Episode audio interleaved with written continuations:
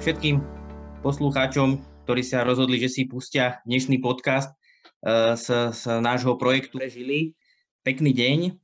Dnes sa budeme venovať veľmi zaujímavej problematike, ktorá je veľmi moderná, veľký prísľub do budúcnosti, prinášajú mini-invazívne operácie.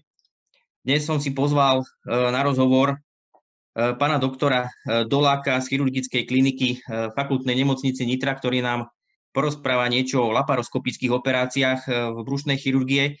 Táto časť bude rozdelená na, na dve časti.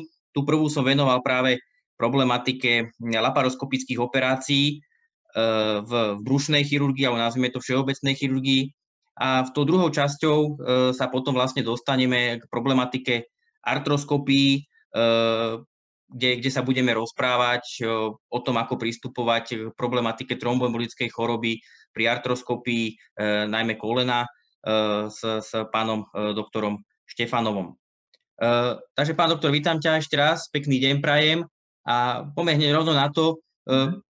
Dneska tá laparoskopia naozaj predstavuje obrovský, obrovský boom, je to trend, snažíme sa operovať prakticky všetko, čo ide laparoskopicky. Možno, možno by bolo zaujímavé povedať ľuďom, ktorí, ktorí nás počúvajú, čo všetko už dneska vieme vlastne odoperovať laparoskopicky, mm, ako tá laparoskopia vôbec vyzerá, čo so sebou e, prináša. Či je to len elektívne, sú to len elektívne výkony, alebo e, naopak tá laparoskopia sa čoraz viac presúva do tých, do tých akutných výkonov. Mm, ty, ty vlastne slúžiš, pracuješ normálne na oddelení, operuješ, tak myslím si, že, že si taký ako Jasne. k tomu nám povedať čo najviac. Takže ešte ja tiež prajem pekný deň všetkým poslucháčom a aj tebe Tomáš. E, čo sa týka toh, tých, tej laparoskopie, teda ja sa vyjadrím e, k tej brušnej chirurgii. E, plánovanie klasicky, teda plánovanie normálne operujeme, či už je to žlčník, slepé črevo, tieto veci samozrejme aj akútne, laparoskopické hernioplastiky, tiež laparoskopicky operujeme aj fundoplikácie a tiež aj operácie kolonu a rekta. Čo sa týka tej akútnej operatívy, ako som už spomenul, akútne operujeme žlčníky, slepé čreva, Občas, občas keď, keď je na to vhodný pacient, ak teda príde, dá sa spraviť aj Hartmanová operácia, to je teda vyvedenie, vyvedenie terminálnej stomie, keď je nejaká divertikulitída. Aj to niektorí kolegovia, respektíve aj to sa párkrát už spravilo akútne v službe. Čiže, čiže tej, pre, presúva sa aj tá, tá akútna operatíva, čo sa týka do tejto tej laparoskopie sa operuje viacej. Jasné. E, nebojíme sa dneska operovať e, aj nádorové veci laparoskopicky? Samozrejme, že nie. E, stáva sa to už minimálne, minimálne by som povedal, že 50 na 50. Čiže či už aj tie, hovorím to, hlavne to kolorektum. To kolorektum a či už aj rekta, aj, aj kolóny sa stáva štandardom. A kde tu, kde v Nitre robím, tak, tak, tak tiež je to minimálne 50% si myslím teda, no, tak to teda. Jasné. Takže...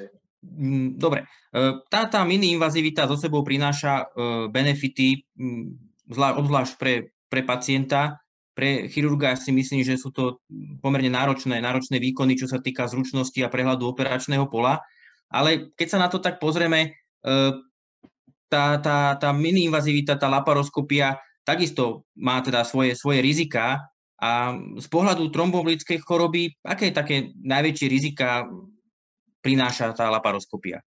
Presne ako si povedal, tie, tie benefity sú, sú, sú hlavne v tom, že ten pacient je neporovnateľne mobilnejší aj po tej operácii, aj, aj proste tie bolesti sú nie také výrazné, ako keď má pacient veľkú ranu cez brucho, Eh, plus, eh, čo sa týka z pohľadu toho tromboembolizmu, eh, tak rizika prináša aj teda laparoskopia. To zasa nedá povedať, že nie. Jedná sa, tak, jedná sa o dĺžku výkonu, ako dlho to človek robí. Lebo na začiatku, keď to začína robiť, tak tá learning curve, tá učiaca krivka je dlhšia, čiže to, je, to má väčšie riziko na samotný tromboembolizmus, aj to kapnoperitoneum, ktoré sa vytvára uh, v tom bruchu a taktiež poloha toho pacienta, lebo, lebo pri tých operáciách, uh, či už žlčníka, slepého čreva, alebo aj, aj samotného kolorekta, keď sa operuje pre nádory, toho pacienta treba polohovať. A, a proste toto má negatívny vplyv, respektíve je rizikový faktor samotného tromboembolizmu. Čiže to si tiež treba uvedomiť. Mm, ako, je, ako je to, lebo myslím si, že naši poslucháči vedia, že pri laparoskopii vlastne e, používame, používame špeciálne instrumentárium, musí sa vytvoriť e, kapnoperitoneum. Uh-huh. To kapnoperitoneum je tiež určitý rizikový faktor. Samozrejme, samozrejme je. Uh, väčšinou, veď uh, tam sa vytvára uh, ten, vytvára, je tam určitý tlak, ktorý tlačí na, na tie orgány dutiny brušnej a samotné cievy. Takže určite je to rizikový faktor. A potom aj tá dĺžka operácie a, a to polohovanie tej, toho pacienta. Keď si, keď si porovnáme tie laparoskopické výkony a klasickú otvorenú, otvorenú chirurgiu, tak e, v rámci tomu pristupovaniu prevencii tromboembolickej choroby e, sú nejaké, nejaké rozdiely, postupuje sa nejako úplne že špecificky inak, alebo také tie postupy sú nejaké všeobecné, zaužívané a dajú sa, dajú sa porovnať? Nie, tie postupy sú e, zhruba rovnaké, zaužívané, čiže, čiže rovnaké. Hovorím, 12, teda 12 hodín pred samotnou operáciou, či už je to laparoskopická alebo klasická, dávame ten nízkomolekulárny uh, heparín a potom uh, následne 12 hodín po operácii a uh, potom podľa krvných strát. Čiže postupy, čo sa týka nízkomolekulárnych heparínov, sú podobné. Taktiež tá elastická bandáž zostáva minimálne nejakých 4-5 dní, až kým pacient není úplne mobilný. Čiže aj to treba zdôrazniť, že snažíme sa toho pacienta čo najskôr zmobilizovať, to je zase aj tá výhoda tej uh, laparoskopie, taká aspoň minimálna by som povedal, že tým, že pacient uh, má menšie rany, menšiu bolestivosť, skore je mobilný, čiže uh, trošku to zníži možno to riziko tej tromboembolickej choroby, ale dôležitá je tiež aj pri tej laparoskopii je aj ten, niekedy človek má lepší prehľad toho operačného pola a tiež tá šetrná manipulácia s tými orgánmi. Kdežto, keď, uh-huh. Skracuje, no, skracujú, skracuje laparoskopia dĺžku operácie, že dĺžku operácie, samozrejme, um, ale či, či skracuje dĺžku hospitalizácie? Určite áno. Určite áno. A, hmm. Určite uh, a oproti uh, klasickej otvornej operatíve áno. Hmm. A toto je tiež jedna z tých hlavných výhod tej laparoskopie a zároveň aj zníženia predsa len ako takého tej tromboembolickej choroby. Ešte v predchádzajúcich e, podcastoch, ktoré sme spolu robili, sme spomínali, že e, otvorená operácia možno tých, tých, pri tých veľkých výkonoch, sú, to sú naozaj dlhé výkony, pohybujúce sa od 3, 4 až 8 hodín. Ako je to pri laparoskopii? Možno, že ľudia, čo nás počúvajú, nevedia, ako dlho trvá laparoskopická operácia, napríklad karcinómu hrubého čreva, alebo ako dlho trvá e, laparoskopické vyvedenie, vyvedenie stomie možno, že by si nás mohol uviezť do obrazu, aby sme si vedeli predstaviť, ako dlho ten pacient tam naozaj reálne leží, je tam vytvorené to kapnoperitoneum, je v tej, je v tej polohe, že či sú tie časy porovnateľné s, s klasickou operáciou, alebo, alebo ako to je? Uh, takto by som najprv povedal, uh, ako, tak, že veľa závisí aj od uh, skúsenosti chirurga. Samozrejme, človek, ktorý sa učí na začiatku, robí to predsa len trošku dlhšie, ale keď berieme takého štandardne skúseného chirurga, ktorý už má nejaké tie operácie uh, kolónu a rekta za sebou, tak uh, či už keď sa jedná o pravú časť toho hrubého čreva, pravé kolón, pravostranná hemikolektómia, také 3-4 hodinky maximálne, aj by som povedal 3 hodinky, dá sa to stihnúť tá operácia laparoskopicky kdežto pri, pri klasickej operatíve je to porovnať, porovnateľné do tých troch hodín by sa mal človek zmestiť. Pri ľavom kolóne či už ľavostranná hemikolektómia alebo resekcia sigmy. Tá ľavostranná hemikolektómia je trošku náročnejšia, tam to môže byť tie 3 hodiny, či už laparoskopicky, ale aj klasicky. Tá resekcia sigmy, tam sa to dá niekedy stihnúť aj do tých 2 hodín, či už laparoskopicky, aj klasicky. Pri tom rekte je to trošku, trošku dlhšie, môže to trvať uh, tiež také 3 hodinky, v závislosti od nálezu, od pokročilosti, pokročilosti toho nádorového ochorenia lokálne. Tiež to môže trvať nejaké 3-4 hodinky a aby som povedal porovnateľne aj, aj pri klasickej operatíve. Áno. E, spomínal si vlastne, že tá, tá, tá profilaxia alebo tá prevencia trombobolickej choroby začína vlastne už pred operáciou, že 12 hodín pred operáciou sa aplikuje nízkomolekulárny heparín. Chcem sa mhm. opýtať, ehm, možno že, možno, že sa niektorí nad tým zamysleli, že či počas operácie potom nedochádza k nejakému zvýšenému krvácaniu, či tá prevencia potom nie je pre toho chirurga nejakým spôsobom kontraproduktívna, či mu nevytvára napríklad zvýšené krvácanie počas operácie, či mu nepredlžuje ten výkon, či, či je na mieste vlastne, že, že sa, sa podáva ten nízkomolekulárny heparín, či to riziko krvácania počas operácie je väčšie alebo menšie v porovnaní s rizikom vzniku trombolickej choroby a že či tá, tá prevencia tých, to, to predoperačné podanie nízkomolekulárneho heparínu v úvodzovkách stojí za to? Uh, ja by som povedal tak, že áno, stojí za to, lebo uh, je to minimálna dávka toho nízkomolekulárneho heparínu, ktorá, ktorá nejako neovplyvní uh, nejako výrazne, aspoň by som povedal, toho pacienta, respektíve ho neohrozí nejakým krvácaním. A, kdežto, ak by sa to nepodalo, tak to riziko trombózy je najvyššie na tom operačnom stole a, a hrozí tam to riziko tromboembolizmu. Podľa mňa ten e, benefit to oproti, oproti tým komplikáciám, ten benefit je výrazne väčší, čiže určite áno, ja som, som o tom presvedčený. Čiže Dobre, čiže, čiže vidíme, že vlastne tá, tá laparoskopia naozaj, naozaj bezpečná, uh, veľmi, veľmi prospešná metóda uh, operácie alebo spôsob operácie nielen pre pacienta, uh, aj my chirurgovia si teda laparoskopiu pochvalujeme. Je to, je to určitý posun dopredu. Myslím mm-hmm. si, že vlastne taký vrchol toho predstavuje robotická chirurgia. Tá prevencia tromboembolizmu, teda sme sa dostali k tomu, že je, že je porovnateľná v, ako, ako v tej otvorenej chirurgii. Ten pooperačný priebeh po tých, po tých laparoskopických operáciách je, je asi, asi veľmi podobný. Dlhodobé podávanie tých nízkomolekulárnych heparínov pri nádorovom ochorení, to je asi to isté ako pri otvorenej áno. operácii. Áno, áno, ako hovoríš, tam sa to nemení, čo sa týka toho, toho podávania. Ako, ako sme už spomenuli v predchádzajúcich podcastoch, minimálne po tých nádorových ochoreniach dávame 28 dní až dokonca 42 dní a niekedy je dokonca na zváženie uh, dávať aj dlhodobé, uh, aj viac než tých 42 dní, ak má ten pacient, je polymorbidný, má iné ochorenia, neboda ešte tromboembolizmus v anamnéze, ale to už uh, nechávame a presúvame do rúk iných špecialistov, ako nech toto rozhodnú hematológovia, kardiológovia, takže to už nechávame na nich.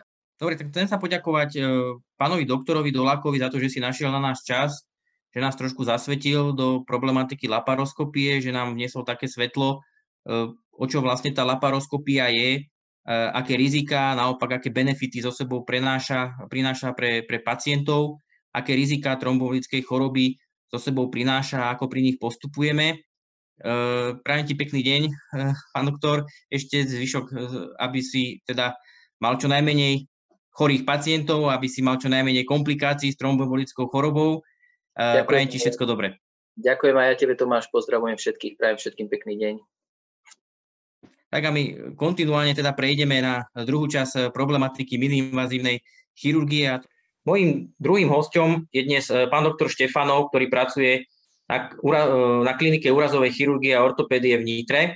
Aj s ním sa budeme rozprávať o problematike prevencie tromboembolickej choroby pri miniinvazívnych operáciách myslím si, že tak, ako nám aj e, pán doktor Dolák e, povedal, že tá miniinvázívna operatíva predstavuje taký nastupujúci trend, ktorý ale zo sebou prináša samozrejme aj riziko vzniku rôznych komplikácií a teda aj komplikácií v zmysle vzniku trombolickej choroby. Podobne to bude aj v ortopédii a traumatológii, ale to sa už teda opýtame nášho hostia. Takže pekný deň prajem, pán doktor, ahoj, no. pozdravujem ťa.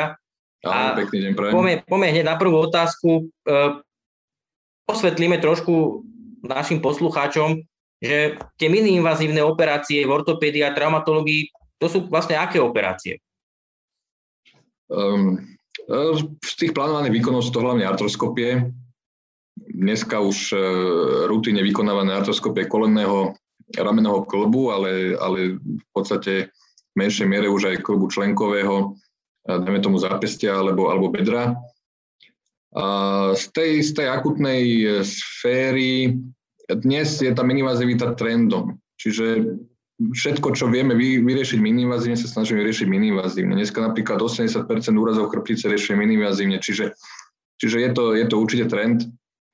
A toto sú asi také najbežnejšie operácie u nás. Jasné. E, zaujímavá vlastne e, z takého pohľadu, možno, že aj lajka, keď nás počúvajú ľudia, ktorí nie sú priamo lekári alebo nie sú priamo ortopedi, traumatológovia alebo chirurgovia, to znie celkom fajn, tá mini-invazíva, myslím si, že to teda so sebou prináša aj veľmi veľa benefitov v zmysle skrátenia operačnej doby, rýchlejšej mobilizácie, ale prečo teda oni predstavujú stále to riziko, že, tam, že sú zaťažené určitým rizikom trombovlickej choroby. Prečo je to tak? Eh, je to tak s ohľadom na, na najmä u tých dolných končatín na tú, na tú mobilitu pacienta a na to obmedzenie, ktoré ho čaká aj po tomto type operácie, lebo nie vždy ten návrat do tej plnej mobility je, je rýchly. A za druhé je to stále dĺžka trvania výkonu, ktorý Eh, veľakrát trvá nad 30 eh, minút alebo aj nad 60 minút. Eh, je to poloha končatiny pri danom operačnom výkone. V neposlednom rade to závisí aj od, od tej skladby vekovej, alebo teda z hľadiska rizika u tých, u tých pacientov, ktorí tieto operácie podstupujú, lebo nie vždy sú to mladí a zdraví ľudia. Samozrejme. E, opýtam sa, m, tie, tie postupy v rámci prevencie tromboembolickej choroby sú identické ako pri, nazvem to, veľká ortopédia, traumatológia, alebo sú v niečom rozdielne? Um, prakticky u tých, u tých uh, skupín s tým stredným, vysokým alebo veľmi vysokým rizikom sú, sú identické, líšia sa len dĺžkou trvania, dĺžkou trvania profilaxie, ktorá závisí aj od, od doby, uh, po ktorú je pacient uh, znevýhodnený, čo sa týka samotnej mobility. A podstate iba u veľmi, veľmi, alebo u tých krátkých výkonov v tej, v tej mladej vekovej skupine zdravých ľudí sa to líši. Tam, tam tá tromboprofilaxia farmakologická veľakrát je len minimálna, alebo aj nie je potrebná. Jasné. Jedný z najčastejších výkonov, ktorý sa vykonáva vlastne miniinvazívne je artroskopia kolena. E, možno taká otázka z praxe. E, tam tá profilaxia pomocou nízkomolekulárnych heparinov začína ešte pred operáciou a ak nie, tak prečo? A opýtam sa, ako dlho vlastne potom by pacient po takejto atroskopii kolena mal užívať, alebo mal by si aplikovať ten nízkomolekulárny heparin ešte teda predpokladám v tej domácej liečbe? Tak my štandardne začneme už pred operáciou, ale samozrejme je možná aplikácia prvé dávky aj, prvé dávky aj e, včasne po operácii. E, po tzv. tej hladkej artroskopii kolena, kedy teda rátame s tým skorým zaťažovaním a e, tým rýchlejším režimom, čo týka záťaže končatiny, tak tá profilaxia z pravidla trvá tých 7 až 14 dní. Priemere je to okolo 70 dní po operácii. Uh-huh, uh-huh. Dobre, e, možno, možno taká, taká záverečná otázka, keď to tak otočíme z, z toho druhého pohľadu. Ak máme zhrnúť vlastne benefit e, tej, tej mini-invazívnej, nazvime to artroskopické, ale teda hlavne mini-invazívnej operatívy v, v ortopédii a traumatológii z pohľadu e, prevencie tromboembolickej choroby, ktoré sú tie, hlavne, tie hlavné benefity tej, tej mini-invazivity? E, pokiaľ tá minimazivita je dobre, dobrá rutine zvládnutá, tak samozrejme je to samotný operačný čas. E, je to, je to šetrná manipulácia s tými mekými tkanivami, v podstate minimálny, minimálny zásah, robí sa to z malých, z malých rán. A ďalej je to minimalizácia krvných strát, a samozrejme nám to umožňuje všetko spolu, tú, tú, tú včasnú mobilitu, to včasné cvičenie. Uh, tí ľudia tieto operácie tolerujú pomerne dobre. z hľadiska samotnej bolesti, čiže ani toto veľakrát nie je u nich, u nich prekažka k tomu, aby na druhý deň v podstate sme ich, sme ich postavili a, a rozchodili. Dobre, možno ešte taká otázka pre zaujímavosť e, z takej tvojej skúsenosti. Sú tí pacienti schopní, sú dostatočne edukovaní, idú tak edukovaní z nemocnice, že sú doma schopní aplikovať si ten nízkomolekulárny heparín bez problémov, alebo sa stretávate s tým, že sa vracajú, že si to z nejakého dôvodu nevedia a nechcú aplikovať? Ehm, my sa ich snažíme dostatočne, dostatočne poučiť. Ehm, samozrejme, niektorí s tým majú, majú problém, ale veľakrát to vyriešime tak, že, že nájdu niekoho ehm, zo svojho okolia, ktorý spravil aj to zdravotník, ktorým, ktorým to podá alebo teda niekoho majú v rodine, kto, kto si to už niekedy podával, alebo bere, dajme tomu, terapiu. Čiže v dnešnej dobe je to, je to už pomerne zriedkavé, že, že človek si to nedáva, alebo neaplikuje, alebo, alebo nechce aplikovať. Väčšinou tí pacienti túto, túto liečbu alebo teda profilaxiu dodržiavajú. Jasné. Dobre, ďakujem veľmi pekne, pán doktor, za rozhovor.